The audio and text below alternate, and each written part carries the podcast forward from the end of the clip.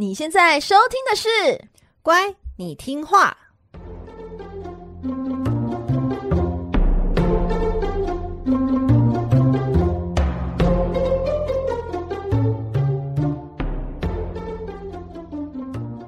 每集介绍一幅名画加一则故事，从故事的关键找出欣赏艺术的线索。只要听懂故事，就能看懂名画。现在跟着我们一起乖乖听话，舒服了 Piki。 大家好，我是葵花子。嗨，我是佩金，欢迎收听《乖，你听话》。Hello， 各位小乖乖们，你们好吗？每集介绍一则故事及一幅名画，希望你听懂故事就能够看懂名画。嘿、hey， 我们首先呢要先感谢有一位匿名赞助者，他留言说啊，哎，感谢两位的努力，天气冷啊，要好好保护自己哦。有的，我现在就穿的跟就是跟熊一样。对，你真的穿的像熊一样。今天明明就没有很冷，对，这就是穿错衣服，那要硬凹说哦，好很冷哦。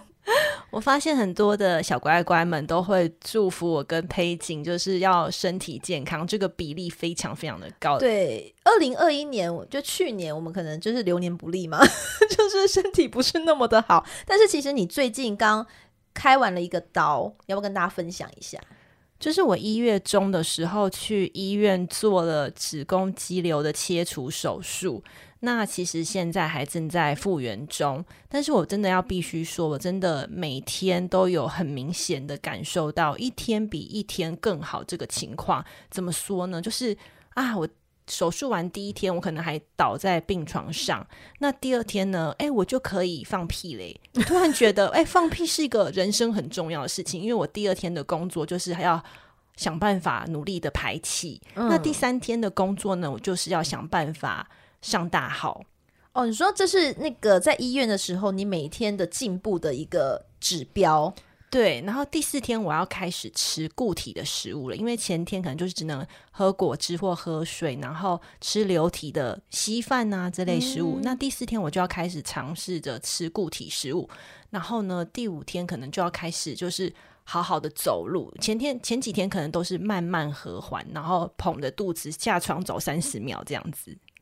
然后大概到第五天开始要练习着走比较多一点的路。我觉得这样听起来就已经可以感受到你的疼痛了，是真的很痛，你知道吗？就是要抱着肚子，然后呢不能够弯腰，也不能够提重物，那这样子的情况大概要持续一个月左右。哦，所以你这个子宫肌瘤开完刀之后又在医院躺了多久啊？躺了大概四个晚上，然后哎。一呃，差不多四天左右才出院、嗯、那后来就是在家里就是自己去复原、嗯、那复原的过程就是我每天都要倒在床上，真的像小宝宝一样，就是每天的工作就是吃饭，然后吃完饭你就会开始想要睡觉。那个想要睡觉不是说哎、欸，葵花的偷懒怎么的，没有没有，那是真的是身体反应，就是身体会叫你去睡觉、嗯、因为开刀就伤了元气嘛，那你就需要补足这个气，所以就需要用睡觉。对，然后睡完觉之后呢，哎、欸，我说错了，我再更正一次好，应该是说你吃完饭之后呢就会有两种反应、嗯、第一个就是想要上大号，第二个就是想要睡觉。哦，这两个都很正常的反应。对，但是你的一天大概持续一个礼拜，就是每天要做就是三件事情、嗯、就是想办法吃饱，想办法上厕所，跟想办法睡饱、嗯、然后让你的身体有力气，然后真的是其他事情就是都没有心力去做。有心但无力，还是真的也没有心了、欸、也是无心。就是至少我想要躺在沙发上或者床上看个电视之类的，那不会想要去碰电脑之类的。哦，就因为真的就是疲乏到了吧。对啊，真的很累这样子。那你真的就是这一个开刀完之后啊，你整个复原过程中，你真觉得真的最不舒服的是什么？最不舒服的有两件事情，就是第一个就是大笑，所以你今天不要说一些好笑的事情、oh, 我真的会一边笑一边捧着肚子哭。那怎么办？这集今天应该会不好笑哎、欸！完了，他现在开始笑了。好，我们现在就冷静一下。对，我笑起来现在就是会痛，很狰狞。对、呃、有感受到感受到你的那个表情，好像不是，就好像想笑但是又憋着。对，然后第二件事情很痛苦，就是上大号很痛苦，用力是不是腹部用力？对，那个真的是每天上大号就像酷刑一样，因为你的肠胃在蠕动、嗯、然后你子宫刚开完刀，然后就可能会去挤压到或是要用力什么的、嗯、所以每天就是上厕所的时间是我一天中最害怕的时候，就好像坐在那个马桶上接受酷刑哦，然后你就在马桶上深呼吸深呼吸，好像要生了一样，你一用力一次就痛一次这样子。对对，哦天哪，直到现在还是嘛？已经出院多久了？出院大概已经十来天了吧。对，但是每天还是这样、嗯、然后我有在吃软便剂、啊嗯、所以就稍微好一点、哦、对对对，但是真的是每天都有感受到越来越好的迹象，像我刚出院的时候甚至连有时候呼吸都很困难，然后现在是连走现在是可以开始在走路了、嗯、对，然后就是医生也建议就说啊，你就是要练习多走点路，然后来帮助你肠胃蠕动，然后才不会有胀气粘连等等等的问题这样子。嗯，听起来真的是、嗯、虽然你一天一天进步，但听起来真的还是很痛苦耶、欸、但我觉得这就是必要的啦。嗯，对，就是但是真的是觉得很开心的，就是真的是很强烈的感受到一天比一天进步这件事情，会让我觉得心情也很好这样、嗯、太好了，现在终于有心可以录音了嘛。对哦，又来看一下啊，不要笑不要笑、哦、我们今天就是微笑就好。那那个子宫肌瘤它其实哦成因不明，那但是呢呃，基本上三十岁以上的女性朋友其实都有蛮高的比例会得到的。那子宫肌瘤大部分都是良性的，如果它与你的身体就是很好的共处，其实你不一定要去开刀，但是因为嗯，葵花籽的子宫肌瘤就是过大，已经压迫到子宫了，所以就是不得不去做这样子的手术。那子宫肌瘤的成因其实是不明的、哦、有人说是体质啊、环境荷尔蒙啊，甚至是情绪起伏或是压力过大，都是造成它长大的原因。所以其实大家要适时的，女性朋友们要适时的调适你的压力，然后缓和情绪，这些其实都是非常重要的一件事情、嗯、尤其是哦，最近农历新年快要到了嘛，就是年底最后一周啊，大家工作收尾，然后还要准备一些过年的准备等等等，我相信压力其实应该也不小。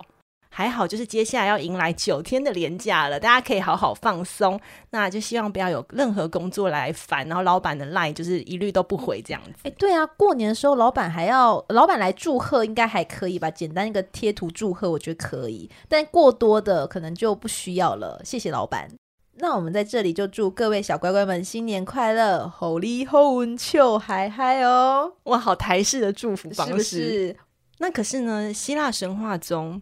就有一位神，他没有这么幸运了。他的工作是二十四小时全年无休，然后工作量大到没有办法交接，压力啊重到难以承受。总而言之，就是各种心累。如果你觉得人生很辛苦呢，那就一定要来认识这一位肩颈顶 Coco 的宇宙级社畜阿特拉斯。上集节目呢，我们介绍了希腊神话第二代的神王克洛诺斯，他的最终结局呢，就是在漫长无期的天界大战中领导泰坦神族，却彻底输给了自己亲生儿子宙斯领导的奥林帕斯神族。宙斯成为新世界的神王之后呢，以最公平的奖赏制度分配同阵营的奥林帕斯神应有的荣耀与权力，以最无情的处分来惩罚敌对阵营的泰坦神。大部分的泰坦神呢，就被流放到地狱的最暗最深处，在欺人无望的黑暗中苟延残喘。但是呢，比起一位叫做阿特拉斯的泰坦神，他所受到的处罚，下地狱呀、啊，已经算是最幸运的惩罚了。阿特拉斯是谁呢？为什么会受到特别严厉的处罚呢？其实哦，阿特拉斯是盗火者普罗米修斯的亲兄弟，大家还记得普罗米修斯吗？诶，对，因为我们好像在第八集的时候介绍过普罗米修斯，他本来就是站在那个泰坦神阵营的，但他因为他是那个先知先觉者，所以他早就已经预知就天界大战的结果，所以他就抢先带着他弟弟艾庇米修斯就是跳槽到宙斯的阵营嘛，然后所以他就没有流放到地狱的惩罚室。对对对，没错，哎，记得好清楚哦，谢谢、哦、嗯，补充的很好，真的其实哦，普罗米修斯他在跳槽之前，他还有说服他另外一个亲兄弟，也就是阿特拉斯，叫他一起跳槽。但是呢，泰泰坦神阿特拉斯拒绝了，他觉得、哦、说我身为泰坦神，我就应该要留在泰坦阵营来抗战到底。然后呢，他天生非常的勇猛强壮，战斗力啊非常高，武力值也非常的强，因此哦，让宙斯的阵营吃了不少的苦头。所以当天界大战一结束，爱记仇的宙斯马上就对他祭出最重的惩罚。这个重呢，是真的是重量的重哦，因为他要他永生永世去支撑天空的重量。欸、宙斯真的是最会记仇的嘛？我本来以为在这个十二神里面，就是赫拉才是最会记仇的哦。赫拉的记仇就是记一些小怨小妒男女情仇的小恨小妒、哦、对对对对对，所以宙斯不一样，宙斯不一样，他就会很用力的去打击他的敌对者哦。那如今呢，天界的老板已经换人当了嘛，那受罚的阿特拉斯呢，他当然逃脱不了他的命运，只能被外派到太阳西下的世界最西边，用非常沉重无比的心情去扛起沉重无比的天球。他手心向上，天球的重量呢压得他无法喘气，他弯腰屈膝，用投降的卑微姿势去扛起世界之重，去承受那种无法负担的负担，遭受无尽苦痛的苦痛。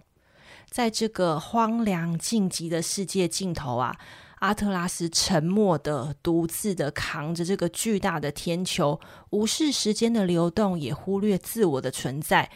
也许有、哦、什么事都不要想，会比较轻松一些吧。不知道究竟过了多久，有一天哦，有一个人来找阿特拉斯了。来找阿特拉斯的呢，是希腊大英雄，也就是有名的大力士海格力士。他要为了自己犯下的错误而赎罪，因此呢，他奉命前往极西方的金苹果圣园来盗取天后赫拉的金苹果树。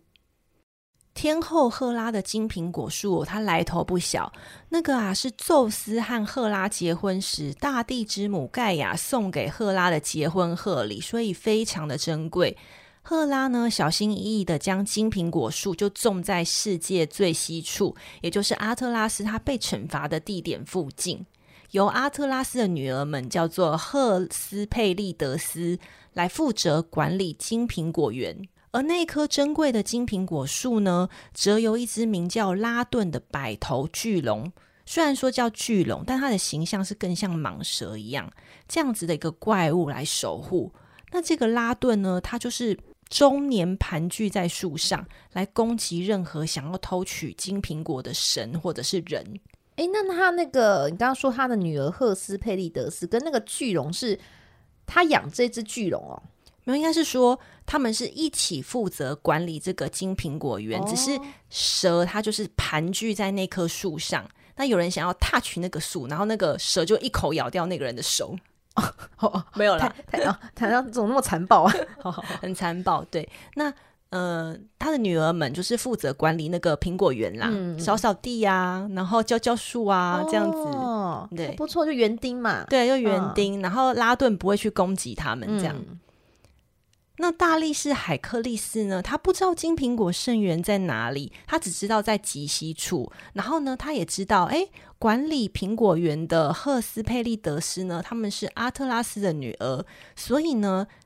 海格力士就跑去找阿特拉斯来求救，希望由阿特拉斯出面来帮忙摘苹果。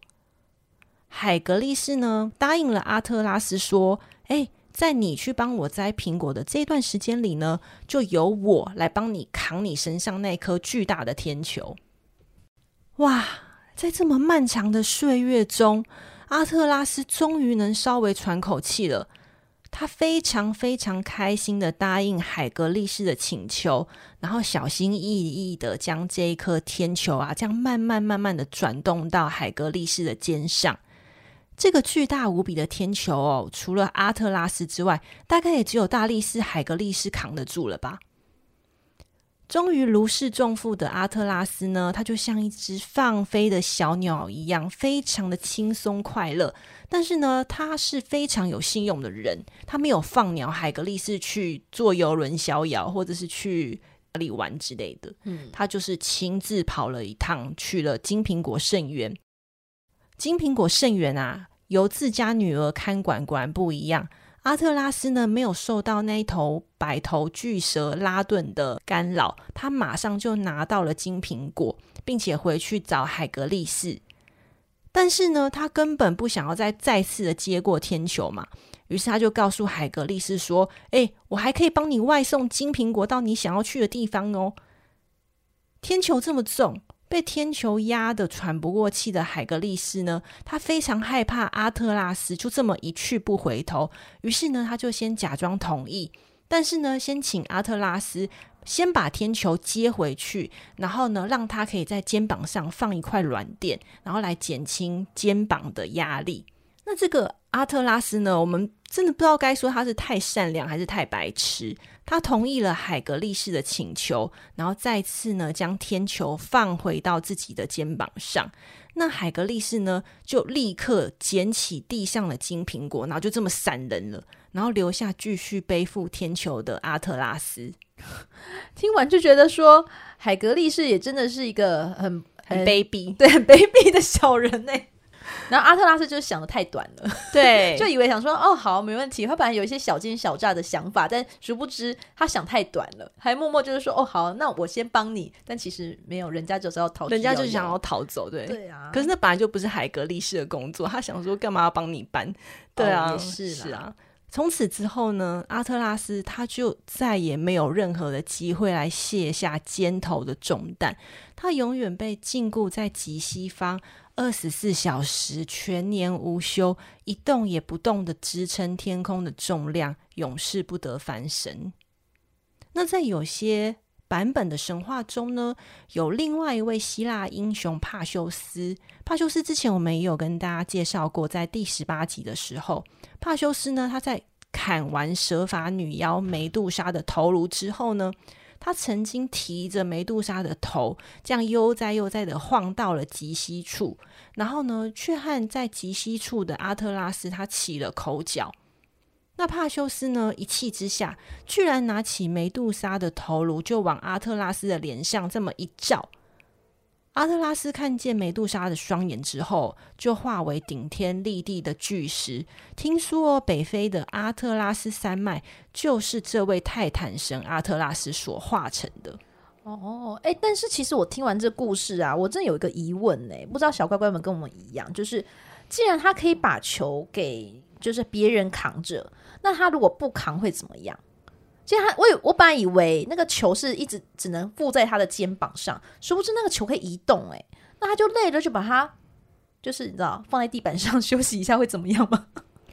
我觉得可能可以从两个方向来思考这个问题。第一个是这个天球是宙斯给他的惩罚，嗯，所以基本上他是不能够违抗这个惩罚的命令的。第二个是我觉得他应该算是个蛮有责任心的人，因为天球，对，好像太有责任心了。对啊，因为天球所有的星空上面的星座有的没的全部都在那个星球上，如果他这样随意的把它这样的丢下来，然后一闪失，会不会整个星球天空的星座就大乱了？哦，所以他觉得哇我承担了这个责任，嗯，那这就是我的命运，我没有办法逃脱，那我就是把它好好做好，不要再危害到这个世界了。欸、他真的是是不是很多老板都喜欢的性格啊，就是社畜啊、就是、因为就是那个你说他那个普罗米修斯那时候也要邀他就是跳槽跳槽到那个别的阵营嘛，对不对，的宙斯的阵营，他没有耶、欸、他就说哦我已经竟然选择了原本这个阵营，我就要坚持到底。天哪，很忠心耶、欸、忠心耿耿啊。对啊，老板就喜欢这种啊。对啊，然后给他一些惩罚就说好我愿意扛，这是我的错啊，信吗？哇哦天哪，我刚才想说，对，我刚才越听想说不扛会怎么样，或偶尔休息会怎么样，没有耶、欸、他好像把惩罚当成他人生应该要完成一个就是他人生没有办法逃脱的使命，嗯，对不对？我觉得泰坦神这个角色或许哦不比其他希腊诸神声名远播，可是呢其实他在西方文化中他是占有不可或缺的一席之地，因为啊他所代表的就是一个人一辈子必须背负的责任。那有人一生可能要背负的是亲情啊，有些人是爱情啊，有人是觉得啊我要完成我的志业，这是你交付给自己的使命。可是呢在背负这些责任的同时，我们有时候应该要想想是不是要回归自我，去反思一下说，哎，我们是不是真的有必要背负这些责任？这些责任是我们应该要尽的呢，还是我们自己想太多，然后很鸡婆的揽在自己的身上呢？我觉得大家有时候可以去思考这个责任的归属到底是谁赋予谁的。嗯，然后另外哦，就是如果你觉得责任所带来的压力已经超乎你的那个负担的能力，其实你是可以暂时放下的。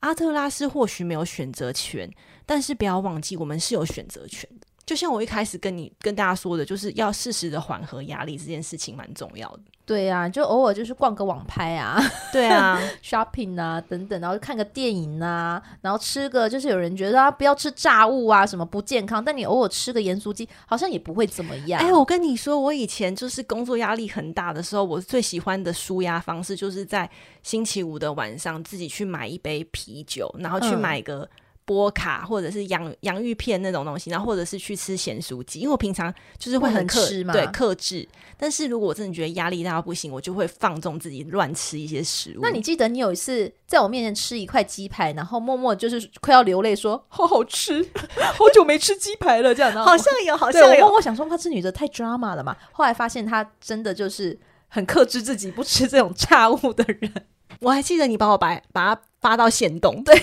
没错。所以就是变成是说，哎、欸，我们是有选择权，所以有时候压力太大，就让做一些抒压的事情，人生嘛。对啊，对对，就是偶尔伤害一下自己身体应该无所谓也没有伤害啦，就是心情开心，有时候做这件事情不代表它很 一, 一定是负面的。哦，也是也是，对啊，嗯，就是就这样。那今天要介绍的名画呢，就是由十九世纪末二十世纪初活跃在欧美的肖像画大师萨金特的作品《阿特拉斯与赫斯佩里德斯》。萨金特呢是美国著名的画家，他于一八五六年的时候就出生在意大利，而在迁居伦敦之前，他其实一直都在巴黎接受绘画的训练。可以说他虽然是美国人吼，但他大半的人生都在欧洲度过。那萨金特呢从小就是一个、哎、动作勤快的孩子，他学画画就非常勤于研究，随时随地都在学习。那一评价就评价他所画的人像呢非常的逼真，而在水彩画呢，他对于光与形的处理呢也是非常就是非常厉害的，而他的绘画实力很早就让他收获这个名誉。那这里呢特别值得提到的就是呢，萨金特呢他在他的学习生涯中呢其实没有获得过任何一张学校的正式文凭，但他之后呢就是在晚年的时候就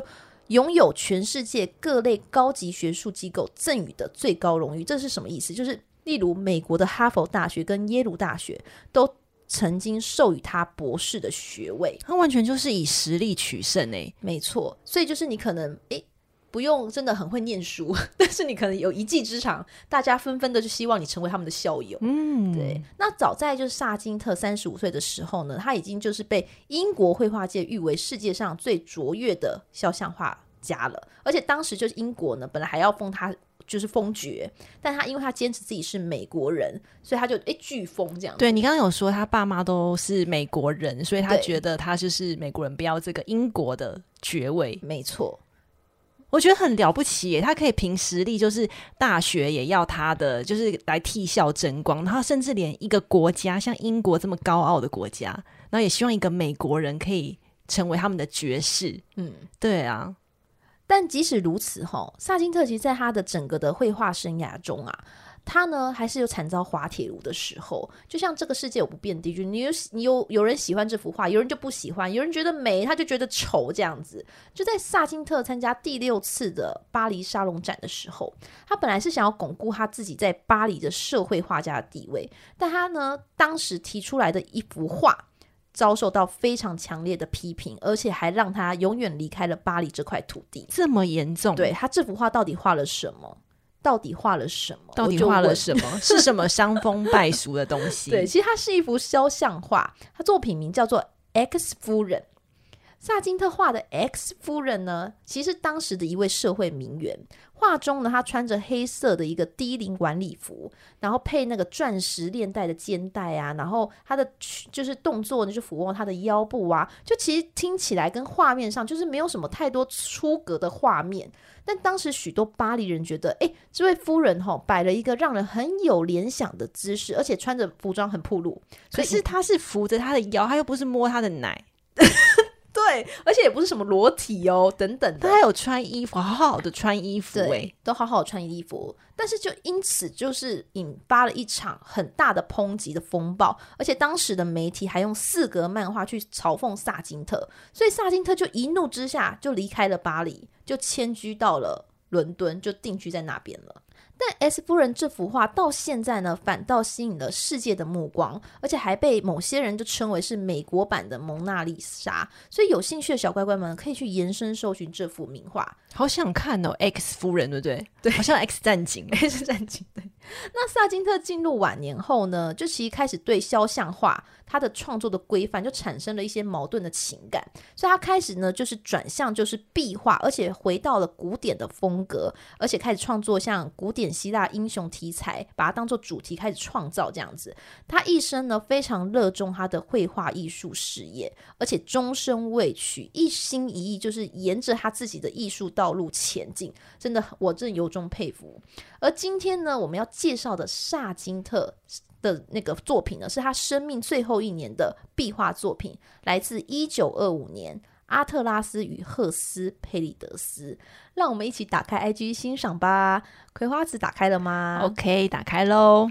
好，那你可以看到整幅背景呢是在太阳落下的极西方的地带，金光灿烂。那阿特拉斯在画面的正中间，他呈现单膝下跪，就是蜷缩身体，并用他自己后面的肩膀扛起整颗天球，他一只手辅助天球，一只手扶着膝盖。那我们可以看到后面的背景有两根希腊石柱，也是有点支撑着这样子。而天球上方呢，从右至左可以看到的是巨蟹座、双子座、金牛座等星座。那阿特拉斯整个的状况呢，感觉就是很有点像闭目养神，仿佛一切都非常的宁静安详。那在阿特拉斯脚边睡成一片的女子，就是他们的女儿赫斯佩利德斯。她这件事把她变成是一群人，对不对？对。但其实好像是她是说她的姐妹，总共是会说她是由三位姐妹组成的。哦，有些说法是说三位啊、四位或七位不等，但我刚数了一下，好像是七位。嗯、他这边是七位。对，好，那你可以看到其中有两位，他们手中拿的金色的球体就是那个金苹果了。